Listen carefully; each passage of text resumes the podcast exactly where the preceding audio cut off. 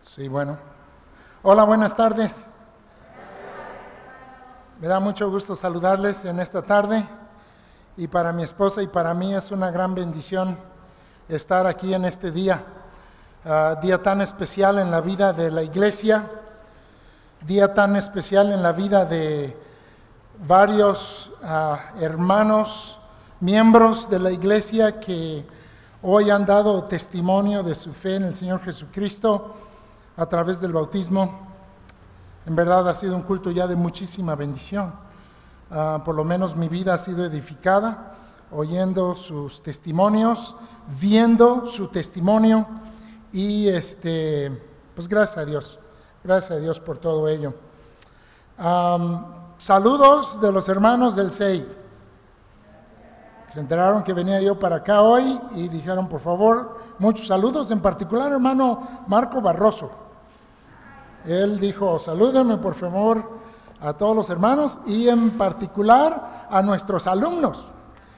Entonces, este, gracias a Dios por su amor, por la palabra de Dios que les ha llevado a querer aprender más del Señor en su palabra y, este, y que Dios haya puesto en su corazón hacerlo allá en la casa.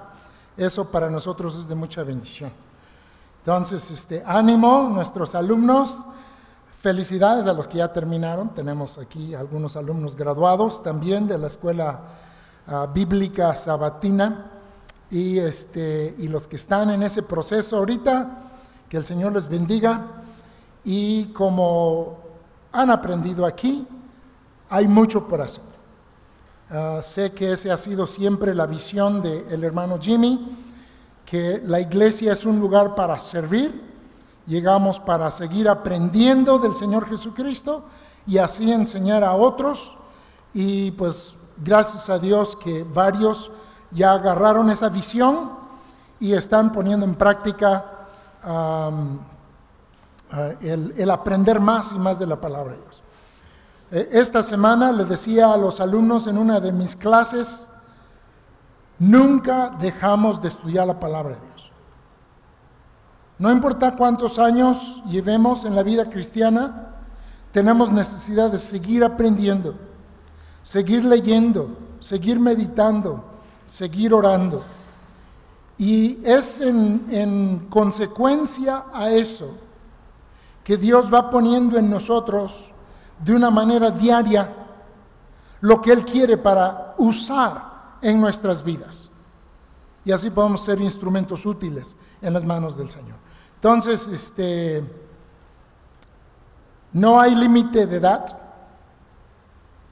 para empezar a estudiar la palabra de Dios y no es un comercial para la escuela, esto es, una, este es, una, esto es un ánimo general a todos en la modalidad que Dios pone en su corazón a estudiar y aprender la palabra de Dios. Y si vamos con un poco de retraso, por tal vez la edad o por llegar hasta una edad mayor a, los pies de Cristo, nunca es tarde para empezar. El hermano Spurgeon, gran predicador de hace un buen número de años, allá en Inglaterra, hacia el final de su ministerio, él confesaba que apenas estaba aprendiendo cuán grande era la persona de Cristo y que seguía estudiando para aprender cada día más. Entonces, ánimo, yo sé que aquí, gracias a Dios, tienen un, este, un amor por la palabra de Dios en esta iglesia y, este, y el Señor les está edificando en sus reuniones y en sus estudios que, que tienen. Entonces, ánimo en el Señor y animémonos los unos a los otros en crecer en el conocimiento del Señor Jesucristo. Otra razón es que mientras más conocemos al Señor Jesucristo, ¿saben qué pasa? Más le amamos. ¿Sí? El, verdadero amor que Dios quiere de nosotros para, para Él y para los demás es el que fluye de aprender más de la verdad de Cristo. ¿Sí? porque si es un amor producido por nosotros mismos, hay días que va a estar por las nubes y hay otros días que va a estar arrastrando.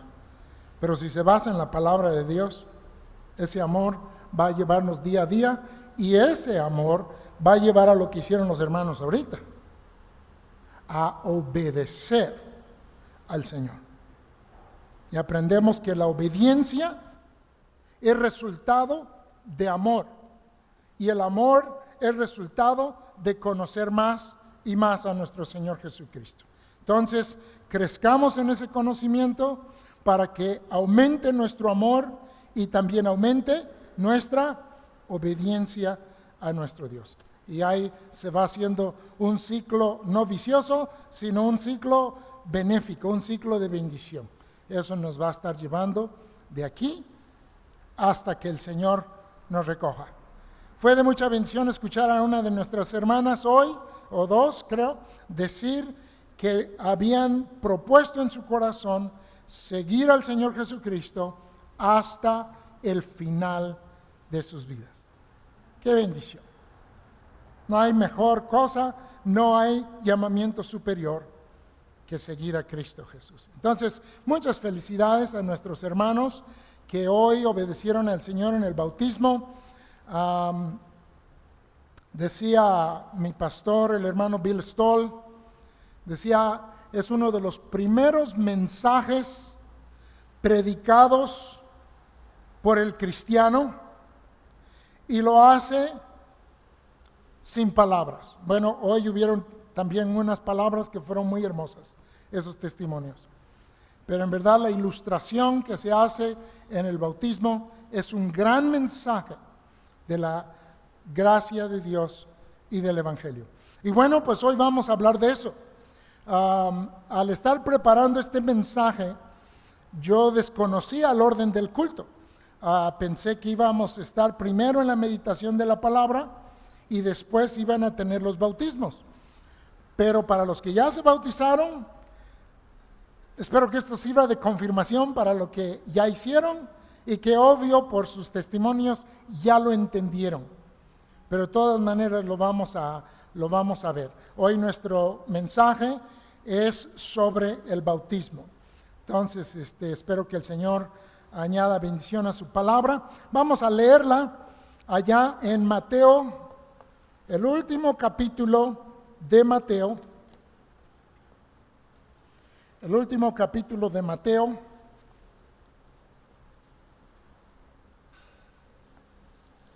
Mateo 28. Y vamos a leer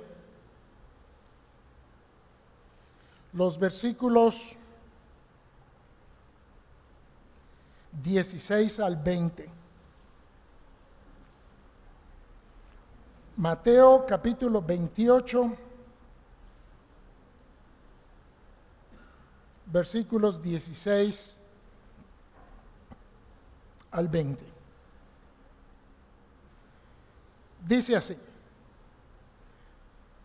pero los once discípulos se fueron a Galilea, al monte donde Jesús les había ordenado.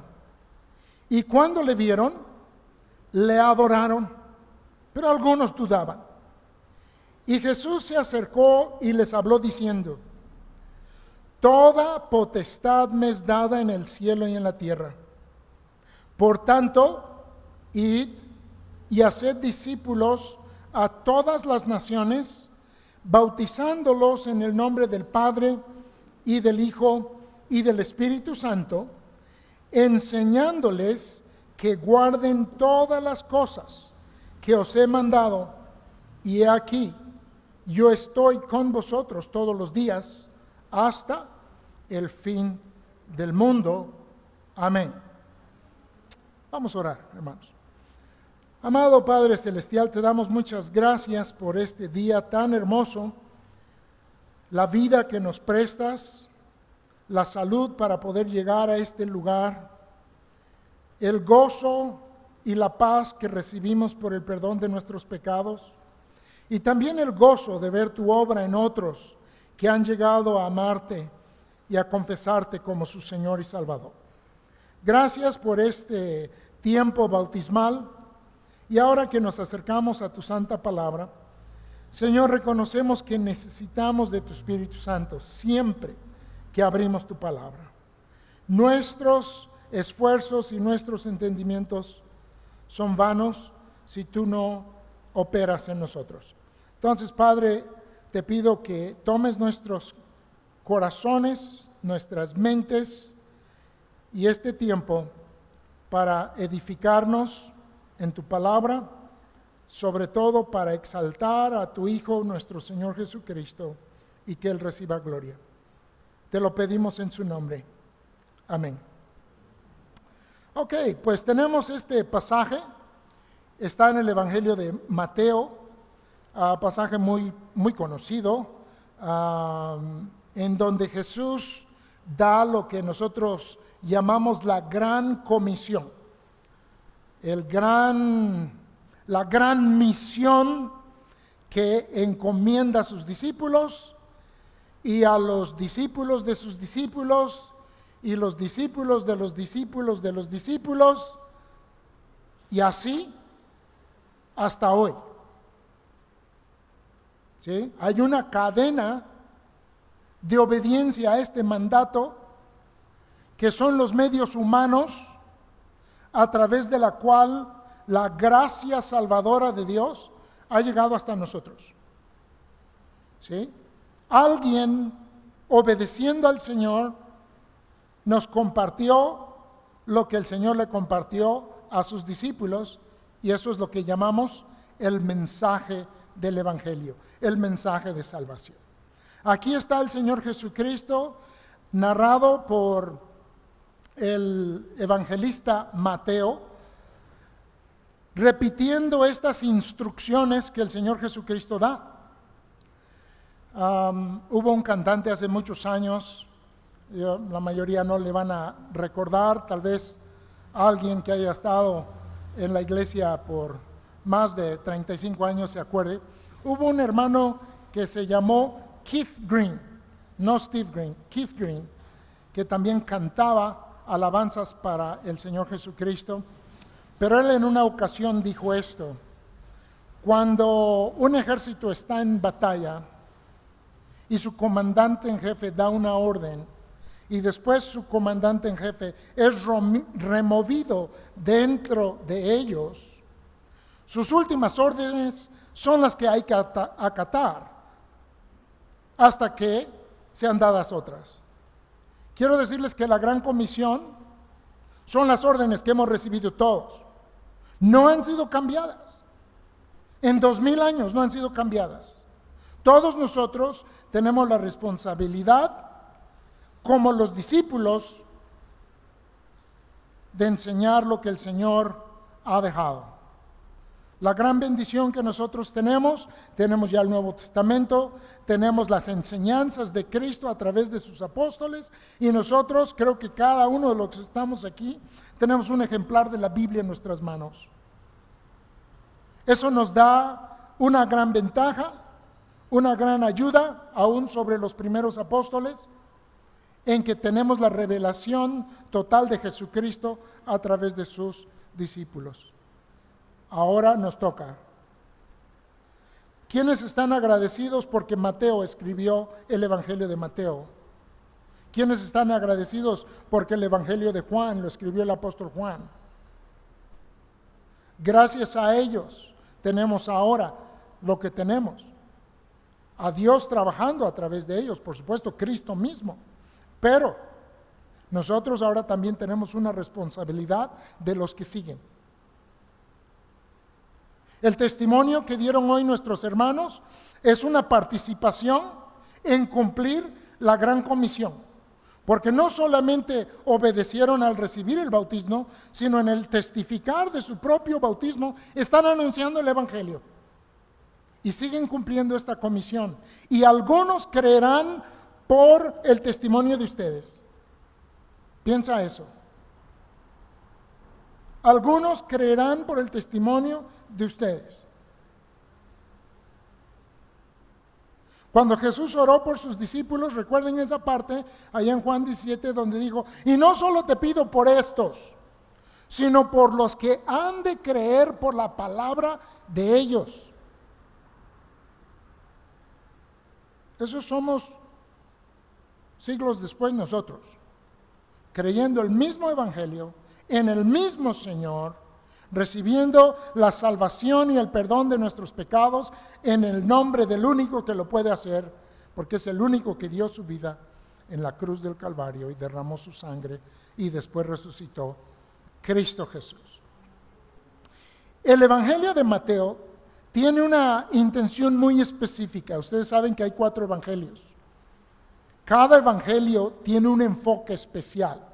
Tiene, podríamos decir, una misión o un propósito especial en la cual fue escrito. Mateo escribe especialmente, no exclusivamente, por supuesto, es para todos, pero de una manera especial para sus compatriotas hebreos, sus compatriotas judíos. Y el mensaje que él quiere dejar bien claro en sus mentes es que Jesús es el rey de Dios. Ahora tal vez a nosotros eso nos suene un poquito, un poquito diferente, pero la nación de Israel esperó por siglos el rey de Dios. el Antiguo Testamento está lleno de promesas y profecías de que vendría el rey de Dios. ¿Y cómo sería cuando vendría? ¿Y qué haría? Y llegamos a profetas como Isaías que hablan con gran detalle que este rey también va a ser siervo y que va a sufrir y que va a dar su vida y que va a morir por los pecados de su pueblo. Mateo se encarga de asegurar que entendamos bien que Cristo es el Rey de Dios. Y desde el inicio empieza mostrando su autoridad eh, con sus milagros, con sus palabras y aquel grandísimo mensaje conocido como el Sermón del Monte o el Sermón de la Montaña en, los primeros capítulos de Mateo, en donde está describiendo al reino de Dios. Está describiendo las cualidades de los que están en el reino de Dios y demostrando cómo es su corazón ante el rey. Y después Mateo va a narrar otras cosas, como él tiene la capacidad de alimentar a todo un pueblo físicamente en ese momento. Y mucha gente pensó que de eso se trataba el reino de Dios. Y allá en, el Evangelio Mateo dice que le querían hacer un rey terrenal en ese momento y que el Señor no se dejó. No se dejó. Los despidió, les dijo que se fueran. Y un poquito más adelante mostró que Él es el Rey de Dios, calmando una tremenda tempestad, caminando sobre el mar, permitiendo que Pedro caminara hacia Él, mostrando que efectivamente Él es Rey sobre la naturaleza, Rey sobre todo lo que existe. ¿Escucharon las palabras aquí en el texto que leímos? Dice, toda ¿Qué? Autoridad, toda potestad me es dada en dónde? En el cielo y en la tierra. Mateo se asegura de que escuchemos estas palabras. Es el rey el que está hablando. Es el rey que ya entregó su vida. Recuerden aquí, él está ah, con sus discípulos después de resucitar. Estas son palabras justo antes de que Él ascendiera al cielo con su Padre a sentarse en el trono de Dios. Pero Él está declarando a sus discípulos, ¿saben qué? Tengo toda la autoridad, tengo todo el poder para ejercerlo en mi reino, sobre mi reino y en particular sobre ustedes que van a extender mi reino a través de mi evangelio. Ustedes van a avanzar mi reino en este mundo. En medio de la oscuridad, en medio de las pruebas, en medio de la dificultad, ustedes van a llevar el mensaje que yo les he enseñado. ustedes van a llevar el mensaje de que sí hay perdón para los pecados ante Dios de que si hay una vida nueva. Una de nuestras hermanas hablaba del pasaje del agua, del agua, el agua que sacia la sed del alma. Esa es parte del Evangelio de Cristo.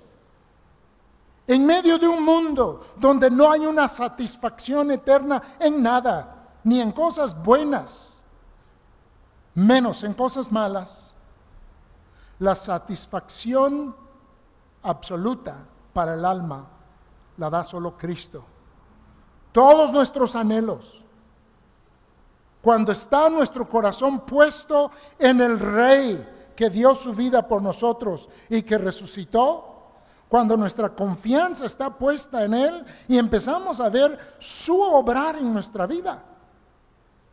Su potestad, esta de la que está hablando aquí, ejerciéndola en nuestra vida, en el sentido de que ahora hay un cambio. Tenemos un nuevo corazón. Hizo un milagro. Cosas que antes amábamos, que nos dejaban vacíos y que eran nuestros ídolos y que eran nuestros dioses. Y no hablo solamente de ídolos religiosos hechos eh, eh, como, como figuras, hablo de los ídolos del corazón que todos tenemos antes de conocer a Cristo. Nos adoramos a nosotros mismos inclusive.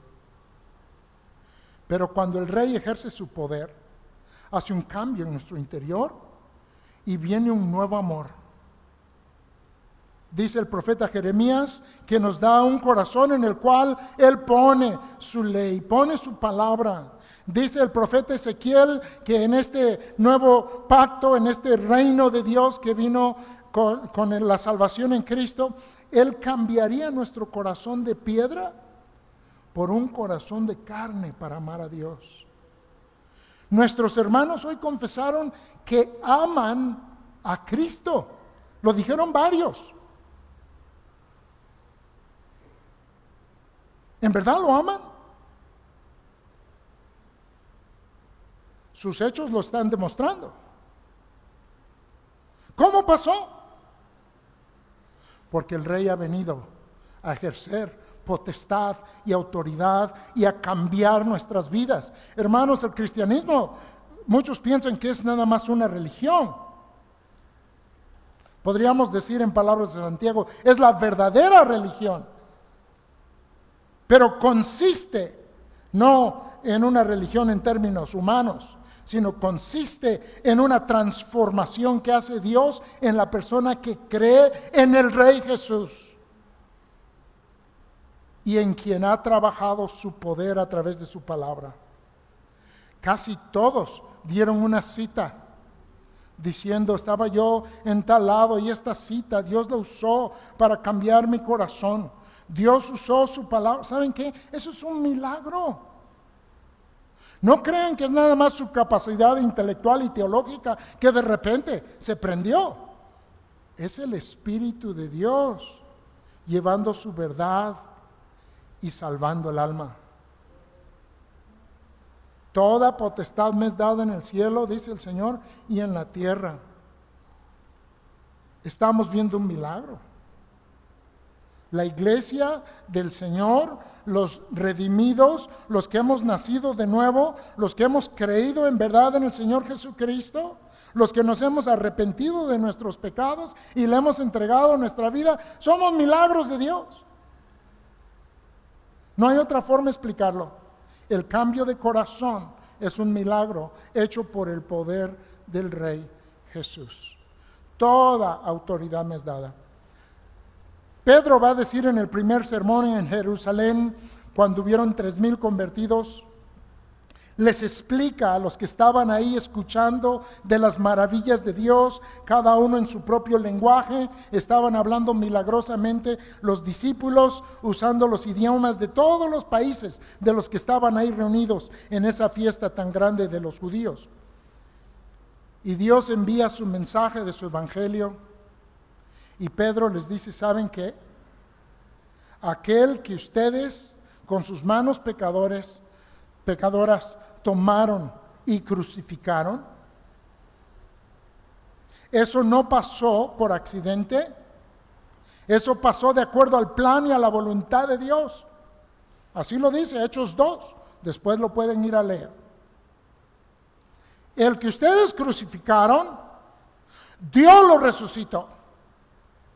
Y ahorita, dice Pedro, Dios le ha exaltado y le ha declarado como el Señor y como Cristo. Dios a Cristo, después de su muerte, sepultura, resurrección y ascensión al cielo, Dios tenía preparado para el Hijo de Dios la exaltación máxima en el universo.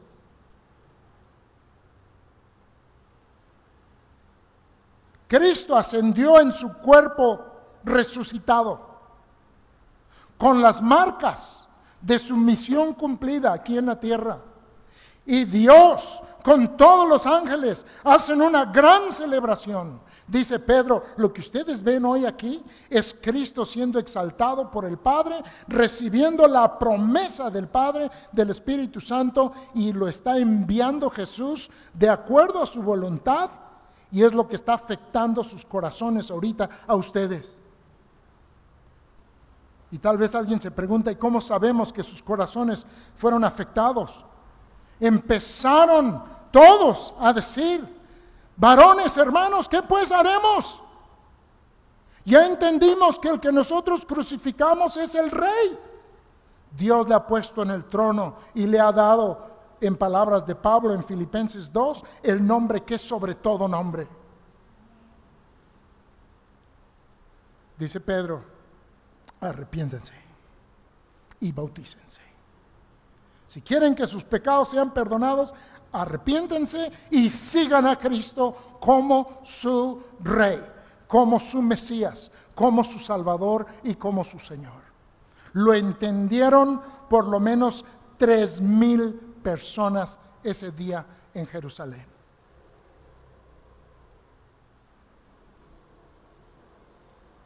Es poderoso nuestro Señor. Unos días antes confesaban que preferían a un malhechor asesino llamado Barrabás y ahora, por la gracia y el poder de Dios, están confesando que se equivocaron, que hicieron mal y pidieron, pidiendo perdón a Dios y su salvación. ¿Y saben qué? Dios lo concedió. Dios lo concedió porque nuestro Dios perdona, hermanos. Y gracias a Dios que perdona. Como dice nuestro hermano Bill Britt, si nos esperamos hasta ser suficientemente buenos para venir a Dios, nunca vamos a llegar. Nosotros lo que necesitamos es perdón total de Dios. Y el Evangelio eso promete para todo aquel que cree en Él.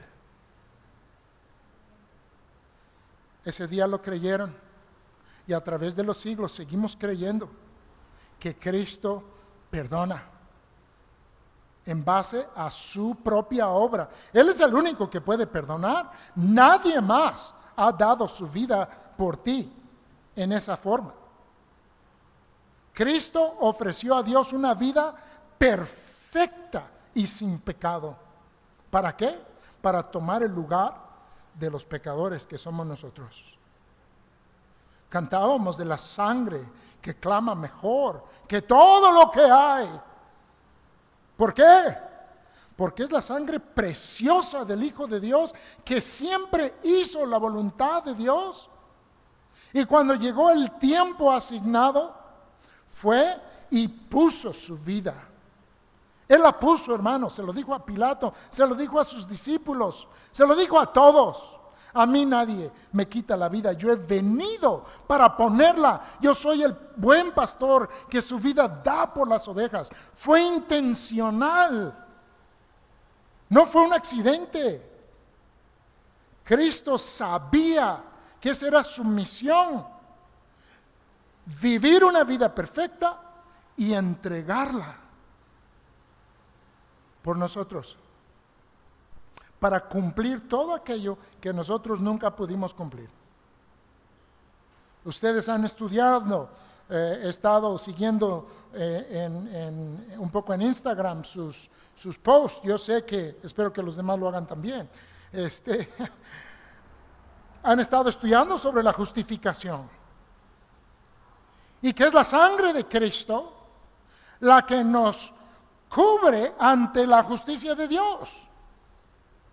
Y que cuando Dios nos ve, a los que hemos creído en Cristo como nuestro Señor y Salvador, ve su obra y su muerte como aquello que ha cumplido todo por nosotros y Dios puede declararnos a nosotros justificado. Ya no tienes deudas ante la ley de Dios. Y cuando mueras vas directo a la presencia de Dios. Así lo enseña la palabra.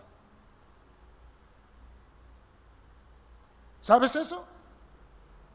Que si has creído en Cristo, tienes lo que necesitas para estar ahorita en la presencia de Dios. Si Dios te llama, y nos va a llamar, tarde o temprano, esta semana prediqué un funeral, gracias a Dios la persona que estaba en el féretro había entregado su vida al Señor.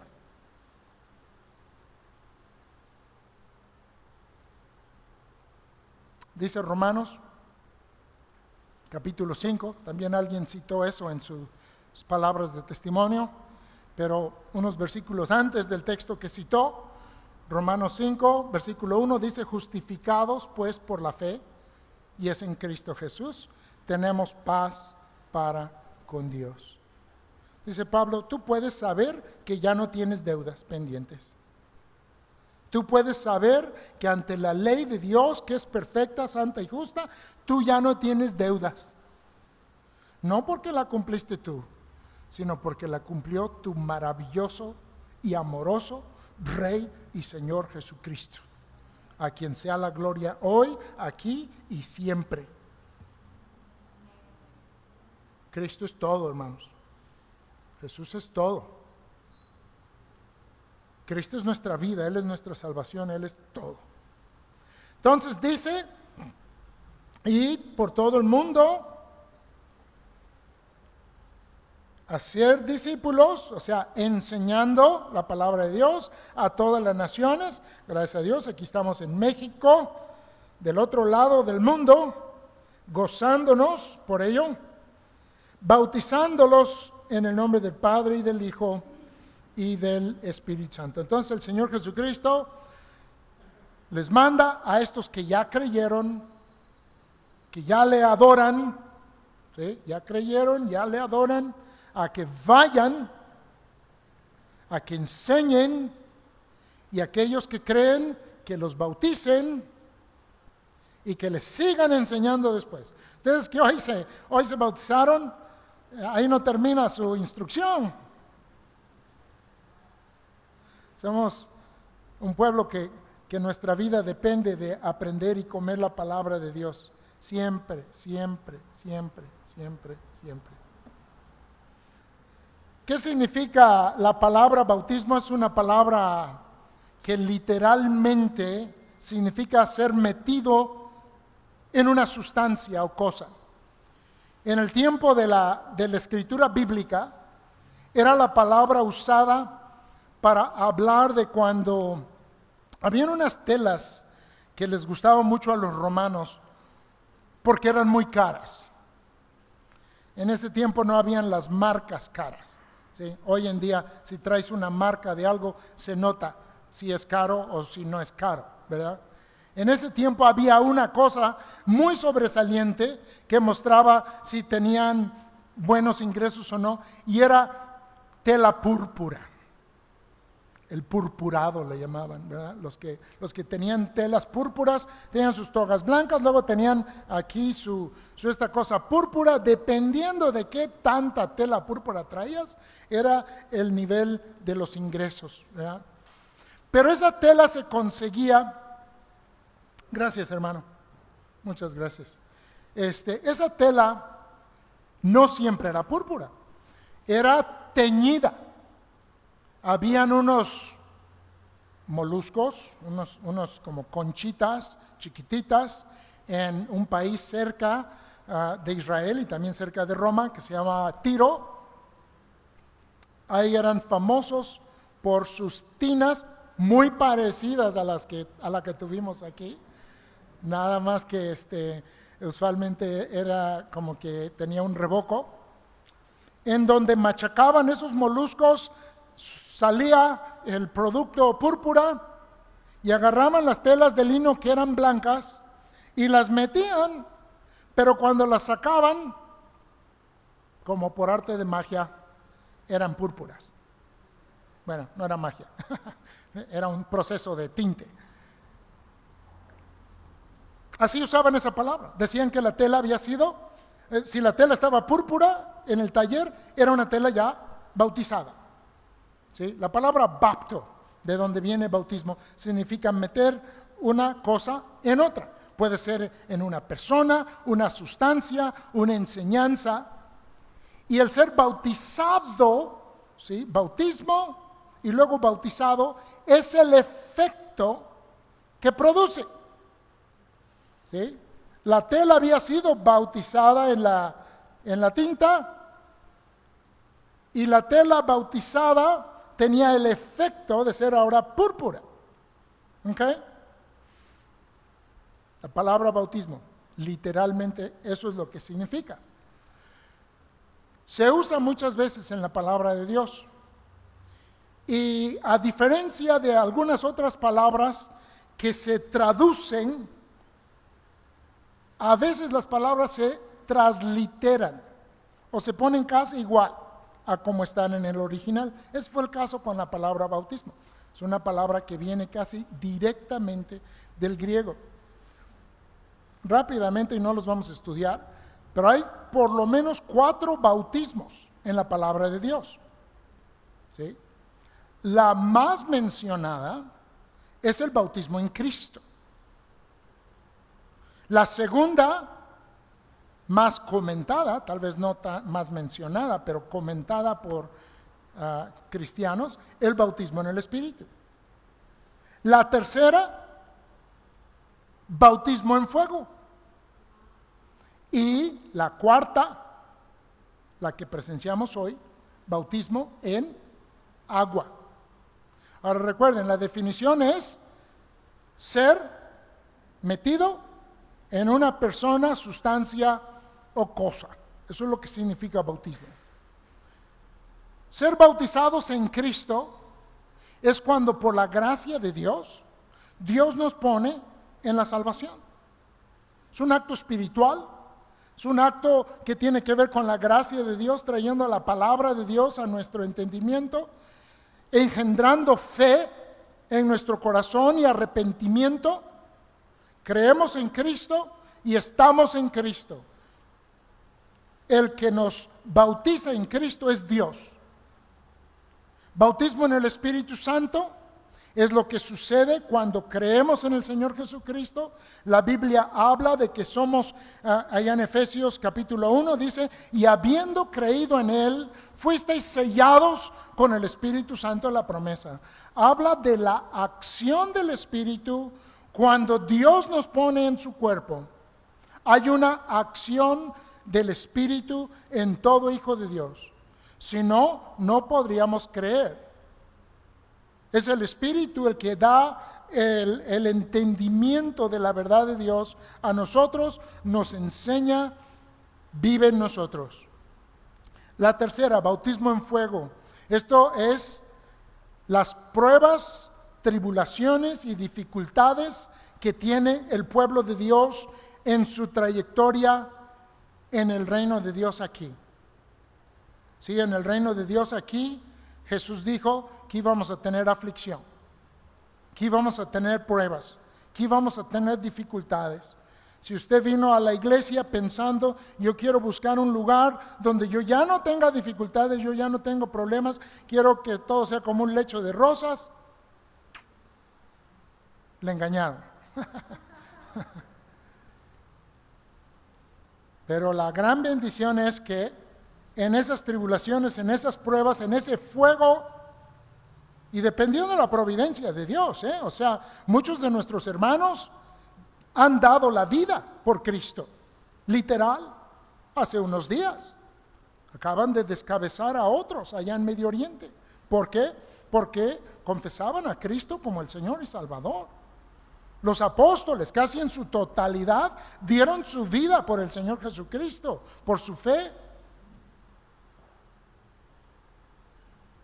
Pero de todas maneras, hay pruebas para la fe de todo hijo de Dios. Ese es el bautismo en el fuego. Es parte de la providencia de Dios que nos ayuda a crecer, a conocerle más, a, a confiar más en Él. Y nuevamente, es Dios el que nos pone en su providencia en esas situaciones. ¿Sí?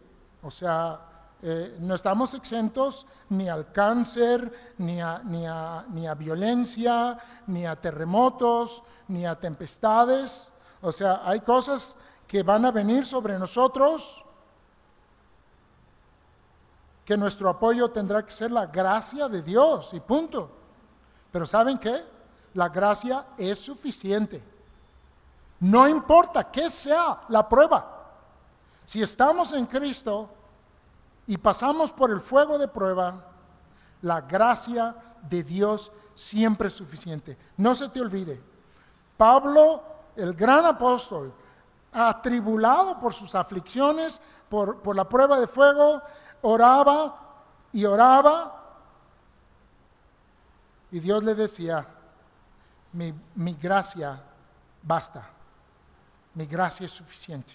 Entonces esos tres bautismos en Cristo, en el Espíritu y en fuego, es Dios el que nos bautiza. Pero en el de agua, que es nuestro tema de hoy, los que administran el bautismo somos los hermanos. Cristo dijo, id y haced discípulos, bautizándolos los que hacen los discípulos, los bautizan. Es el mandato de Cristo y esa es nuestra autoridad. Cristo lo manda. Que aquellas personas que hemos enseñado la palabra de Dios y que son discípulos de Cristo, sean bautizados.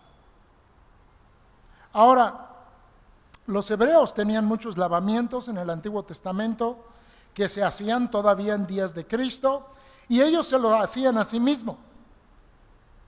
Ellos se purificaban para sus ceremonias judías y diferentes cosas con diferentes usos del agua y se lo hacían a sí mismos. Muchos, algunos otros se los administraban. Pero esto era diferente. Esto era diferente. Este era una ceremonia ordenada por Cristo que debía ser administrada por sus discípulos a los que llegaban a ser discípulos por enseñar del Señor Jesucristo. Y lo vemos claramente en el libro de los Hechos en muchas citas. Son muchas citas. Desde que empezó la iglesia cristiana por mandato de Cristo y por su eh, poder en la vida de las personas, el símbolo del reino de Dios en la vida de las personas era el bautismo en agua. Lo voy a repetir. El símbolo del reino de Dios, de la familia de Dios, de ser cristiano, de ser de la iglesia. Todas esas son palabras sinónimas en el Nuevo Testamento. Donde Cristo gobierna, donde Él es el Señor, donde Él está dando instrucciones y se le está obedeciendo como aquí en este lugar. Ustedes no están siguiendo las instrucciones de la iglesia. Si esta es una iglesia de Cristo, ustedes están siguiendo las instrucciones de Cristo. El rey. Son sus mandatos de Él. El bautismo es mandato del Señor, no es mandato de la iglesia. Es mandato del rey de la iglesia, que es el Señor Jesucristo. Y aprendemos ahí que después del sermón, el día de Pentecostés, se bautizaron tres mil. Poco después se bautizó el eunuco de Etiopía. Poco después se bautizó el apóstol Pablo mismo. Y más adelante también Cornelio fue bautizado. En fin, todos los que van creyendo en Cristo van siguiendo este mandato de Cristo. Es un mandato de Cristo. Es un mandato del rey. Es una ceremonia. ¿Qué significa que es una ceremonia? Es un acto visible con elementos tangibles que representan una realidad espiritual. Una ceremonia es un acto visible con objetos tangibles, pero que representan una realidad espiritual. Es muy importante que lo, que lo captemos. La iglesia cristiana realmente, en contraste con el antiguo pacto, el antiguo testamento, no tiene ceremonias en comparación, pero sí tenemos dos. Y gran bendición que hoy se van a celebrar las dos. Pero las ceremonias son actos visibles con objetos tangibles que representan una realidad espiritual. ¿Qué representó la tina que estaba aquí, amados hermanos? ¿Qué representó el agua?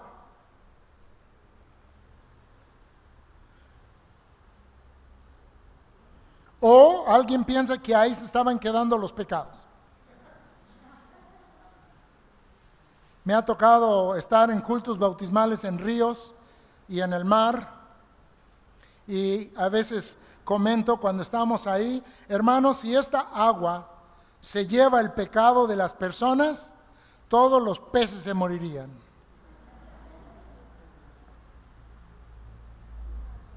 El agua no quita el pecado ni aquí ni en ningún otro lado. ¿Qué es lo que quita el pecado? Ya lo dijimos. ¿Qué es lo que lava el pecado?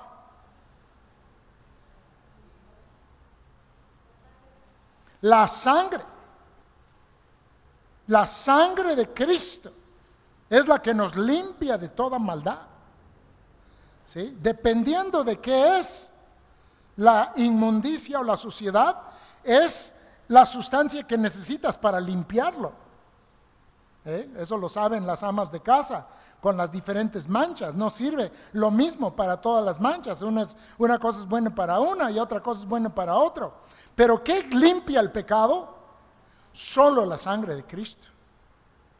El agua bautismal no quita el pecado, no limpia el pecado.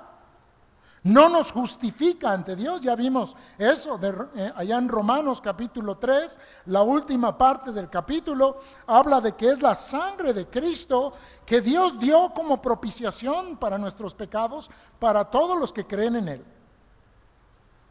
¿Sí? ¿Sí conocen el texto? Vamos a verlo, por si hay alguien presente que no lo conoce, le invito a que lo veamos. Romanos capítulo 3 es un pasaje muy importante.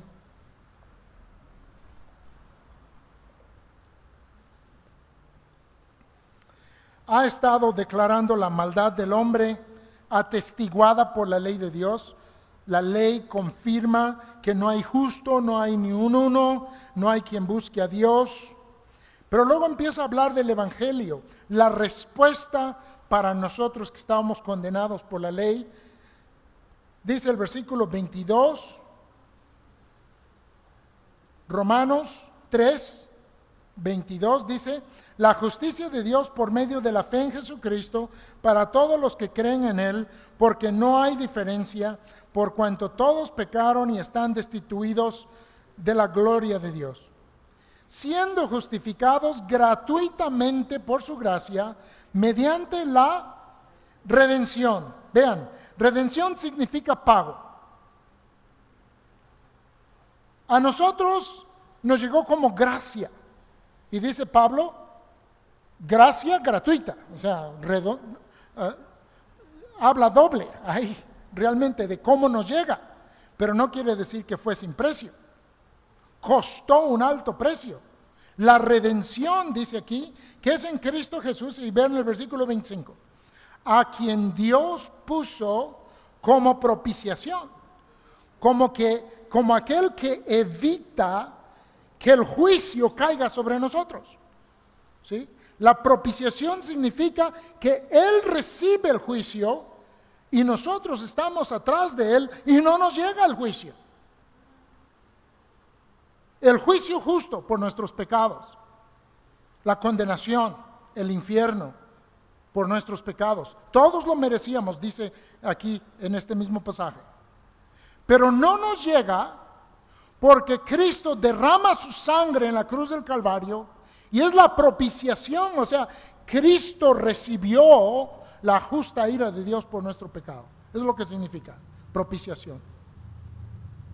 Tú recibes la propiciación y yo la recibo cuando creemos, como dice aquí, dice como propiciación por medio de la fe en qué? En su sangre, en la obra de Cristo, en su muerte por nosotros.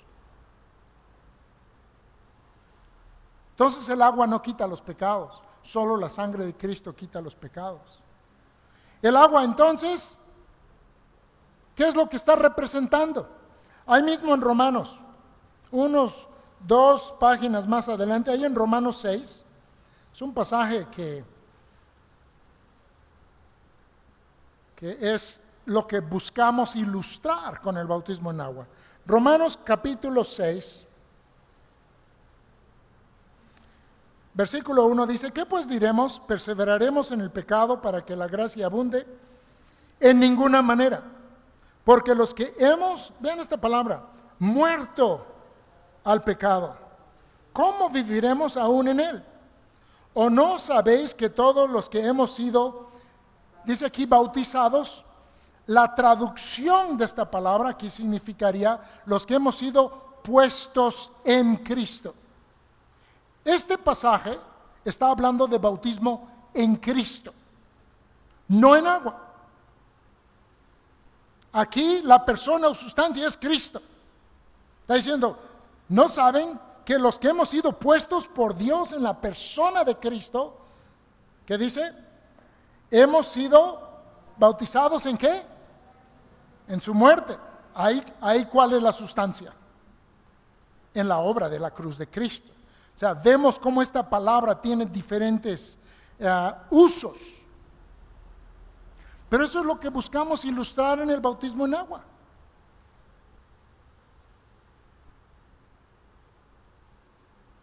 Que nosotros, como va a decir Pablo en otro lugar, hemos muerto juntamente con Cristo.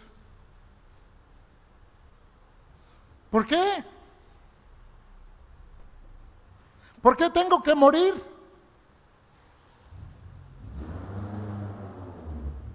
Eso es lo que grita nuestra mente. Yo quiero mi vida.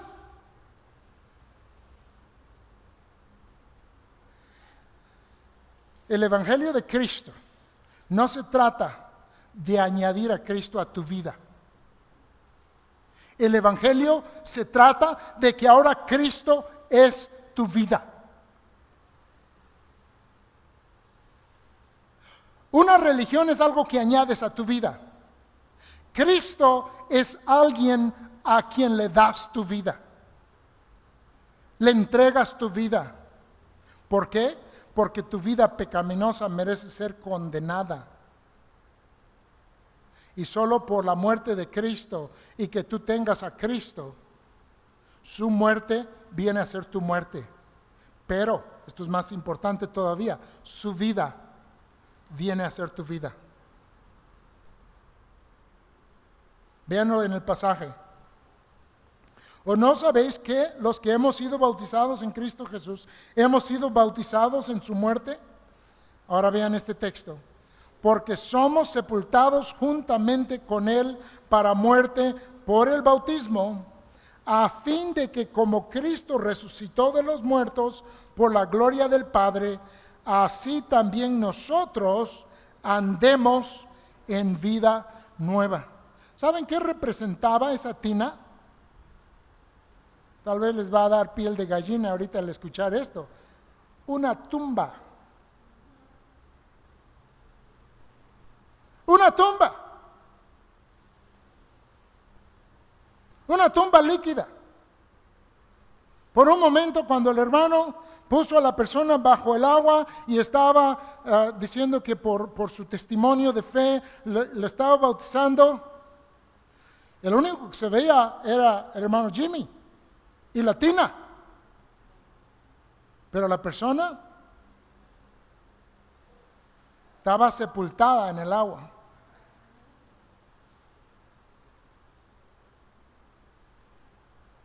Dice Pablo, la vida que ahora vivo no la vivo yo, mas Cristo vive en mí. Y cuando salían de su entierro de agua, ¿qué pasaba con nosotros aquí? Bien contentos. ¿Por qué? Porque está simbolizando que ha pasado de una vida de muerte y perdición a una vida con Cristo, una vida nueva.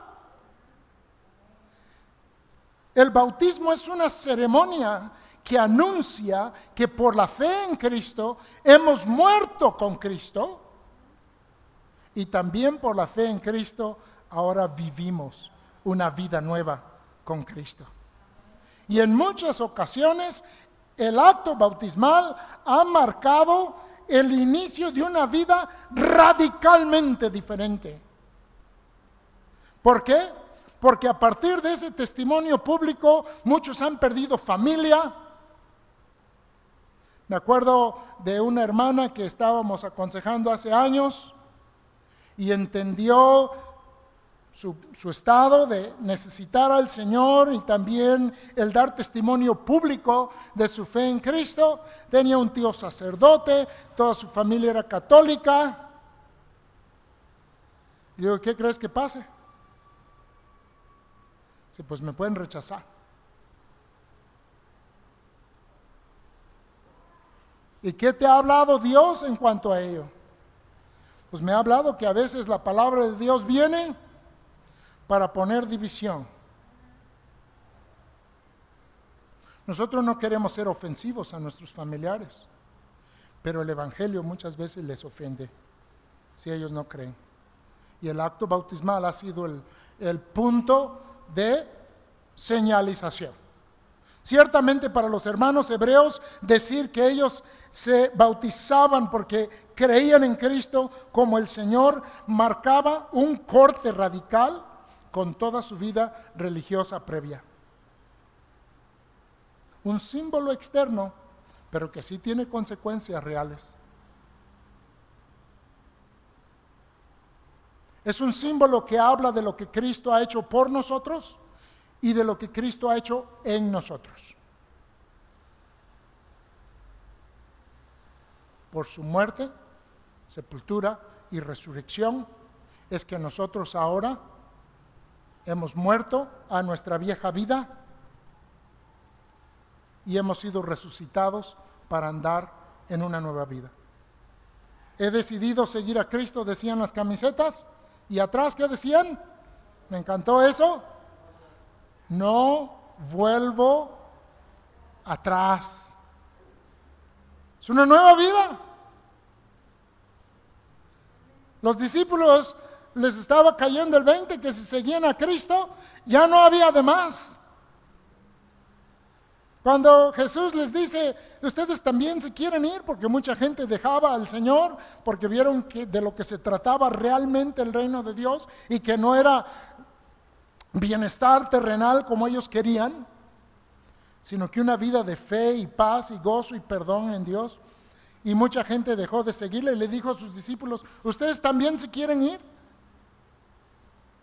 Y le contestaron, Señor, ¿a dónde vamos?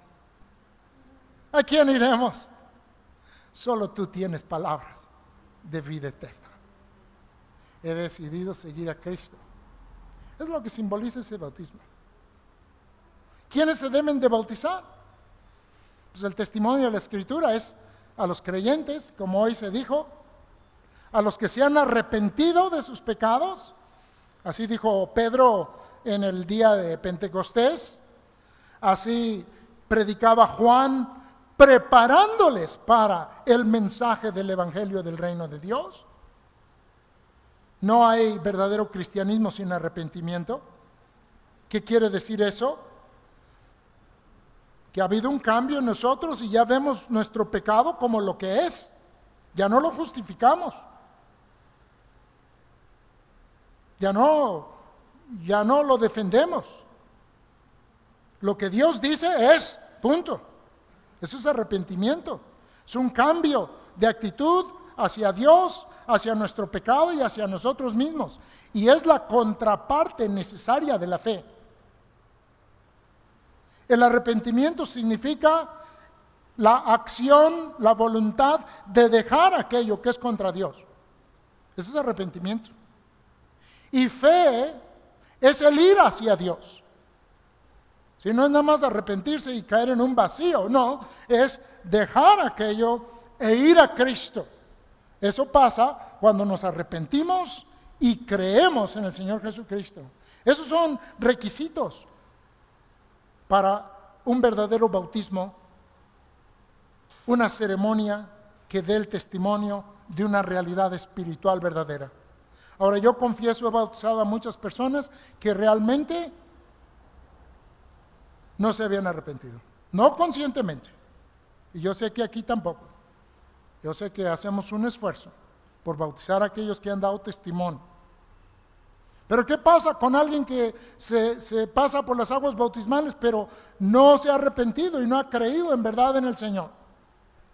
¿Qué pasa?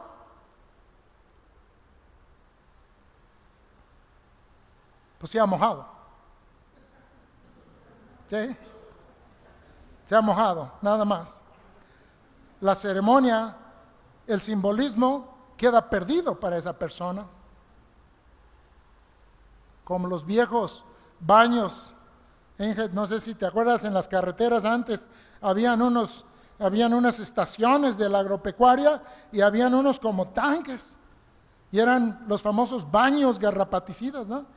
Y tenían que pasar el ganado por ahí, pues a veces pasan chivos por nuestras tinas bautismales, no ovejas. No a propósito. Digo, lo digo para mi propia vergüenza. Pero así es. Solo es real el símbolo cuando hay la realidad espiritual que representa. Recuerden, es, una, es un símbolo visible, tangible, de una realidad espiritual. Si la realidad espiritual no existe, pues es solo un acto. Punto. Pero para aquellos que creemos en el Señor, no es solo un acto. ¿Saben qué es? Es un paso de obediencia. El rey lo mandó. Tú dirás, oye, pues si es simplemente una ceremonia, es simplemente agua y no pasa nada espiritual ni mágico hay en el agua. Entonces, ¿para qué? Una sencilla razón. Nuestro Señor Dios Todopoderoso, Rey de los cielos y de la tierra, ha ordenado que los que se identifican como suyos lo hagan. ¿Te identificas como uno de Cristo? Ahí está el mandato que Él dejó para todos sus discípulos.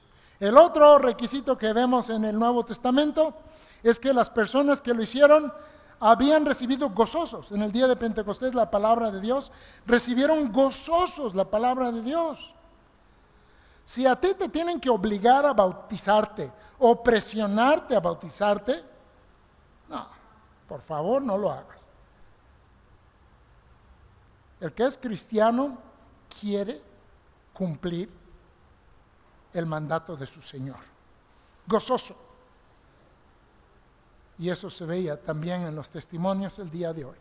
Entonces, arrepentimiento, fe y recepción de la palabra con gozo son los requisitos nuevo testamentarios para recibir el bautismo muestra que tú estás buscando dar testimonio de tu rey.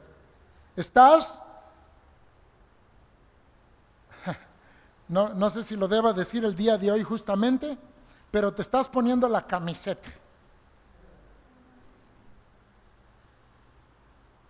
¿Sí? Cristo no nos dejó logotipos. ¿eh? Cristo no nos dejó tampoco colores.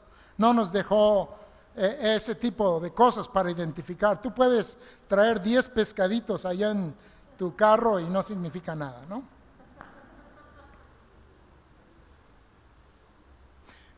Pero sí dejó una forma de dar testimonio, visible, tangible.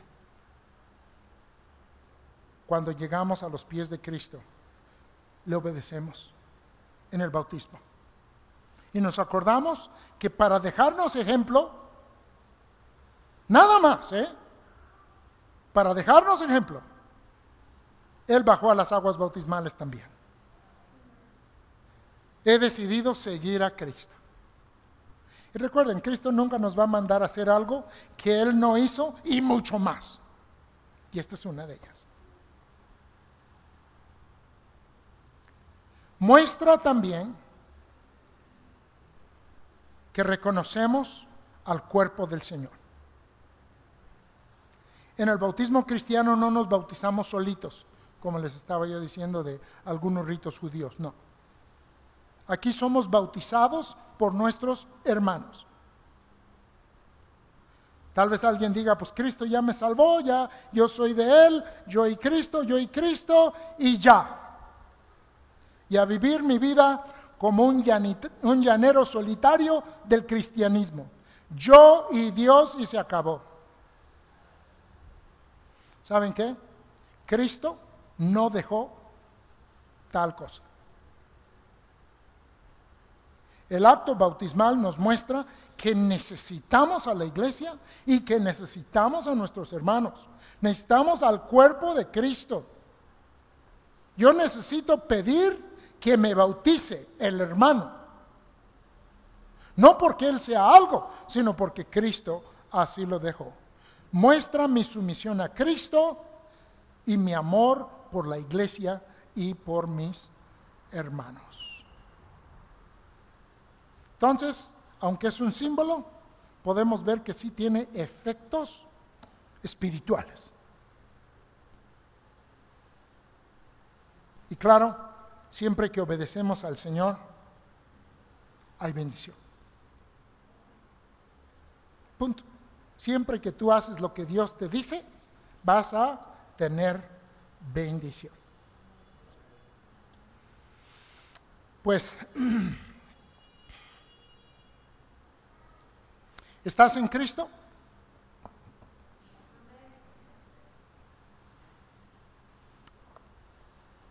Dice Pablo allá en Colosenses, que hemos sido sepultados con Cristo, hablando de nuestro pecado y nuestra, nuestra, vieja vida, en el capítulo 2. Y en el capítulo 3 va a decir que hemos resucitado con Cristo. Y que si hemos resucitado con Cristo, debemos de estar ahora buscando las cosas de arriba, las cosas de Dios, las cosas que le agradan. Tenemos otro evento, otra ceremonia, el pan y la copa. Cristo también instituyó y mandó esa ceremonia para sus hijos, para los que le reconocen como Rey y Salvador, para los que creen en su verdadera entrega de su cuerpo en la cruz del Calvario para los que creen que su sangre es preciosa y que tiene el poder para cubrir y pagar todos nuestros pecados. Es una ordenanza que lleva en su esencia el significado de la propiciación de Cristo que leímos hace rato. Al tomar el pan estamos reconociendo la encarnación y el entregarse a la cruz de Cristo en su cuerpo. Y al tomar la copa, estamos recordando que se derramó sangre pura, inocente, sin culpa, en la cruz del Calvario, porque el que lo estaba derramando lo hacía para pagar por nuestros pecados. Y dice el Señor, yo quiero que ustedes me recuerden de esa manera tomando el pan y tomando la copa. Y cuando lo hagan, estarán anunciando mi muerte hasta que yo regrese. Fíjense, otro mensaje que todos los que participaremos en, este, en esta ordenanza del Señor estaremos declarando. Yo creo que Cristo murió y que derramó su sangre por mis pecados. Y creo que Él viene otra vez porque Él está vivo. Todo eso lo dices al tomar el pan y al tomar la copa.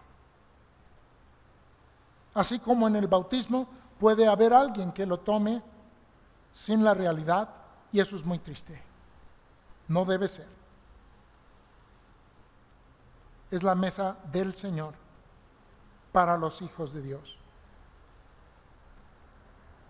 Es tan importante, también el Señor lo dejó, porque a través de esa ceremonia, el Señor dice, cuando lo vamos a observar, debemos de hacer una examinación especial de nosotros mismos. Por supuesto que todos los días debemos de estar viendo nuestro corazón delante de Dios y buscando su perdón y perdón de alguien a quien hemos ofendido para andar en paz, comunión con Dios y con nuestros hermanos. Pero la mesa del Señor tiene esa indicación que debemos de probarnos a nosotros mismos al observarla. Entonces también tiene un resultado benéfico la ceremonia.